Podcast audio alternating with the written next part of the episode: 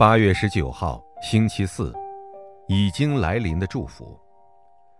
出埃及记二章一到十节，孩子见长，妇人把他带到法老的女儿那里，就做了他的儿子。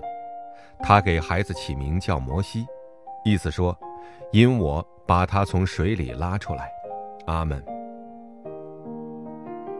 无论年幼或是年迈，都可以享受属灵的顶峰。如果被圣灵充满，就能得到神所赐的能力，直到地级做主的证人。那么，谁能站在顶峰的位置呢？一，神已经赐给我的身份和权柄。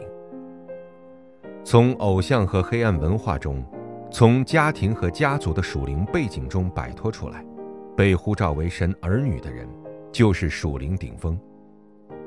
神已经将神儿女这一身份。以及相应的权柄赐予了他们。那借着话语引导他们的圣父神，那解决离开神罪和灾殃问题，以及击溃撒旦势力并拯救我们的圣子耶稣，那眼睛看不见但正在做工的圣灵神，只要记住这一事实，并仰望圣三位的神就可以了。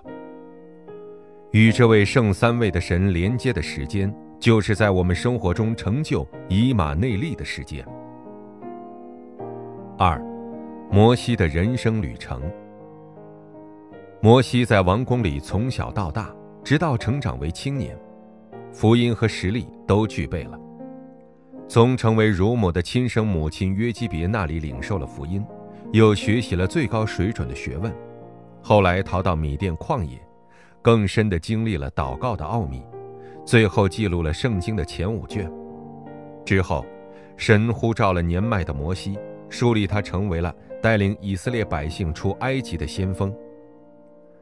正如摩西的人生全部都是在神的计划之中一样，我们也要记住，神正在细致的带领被呼召为属灵顶峰的我们的人生。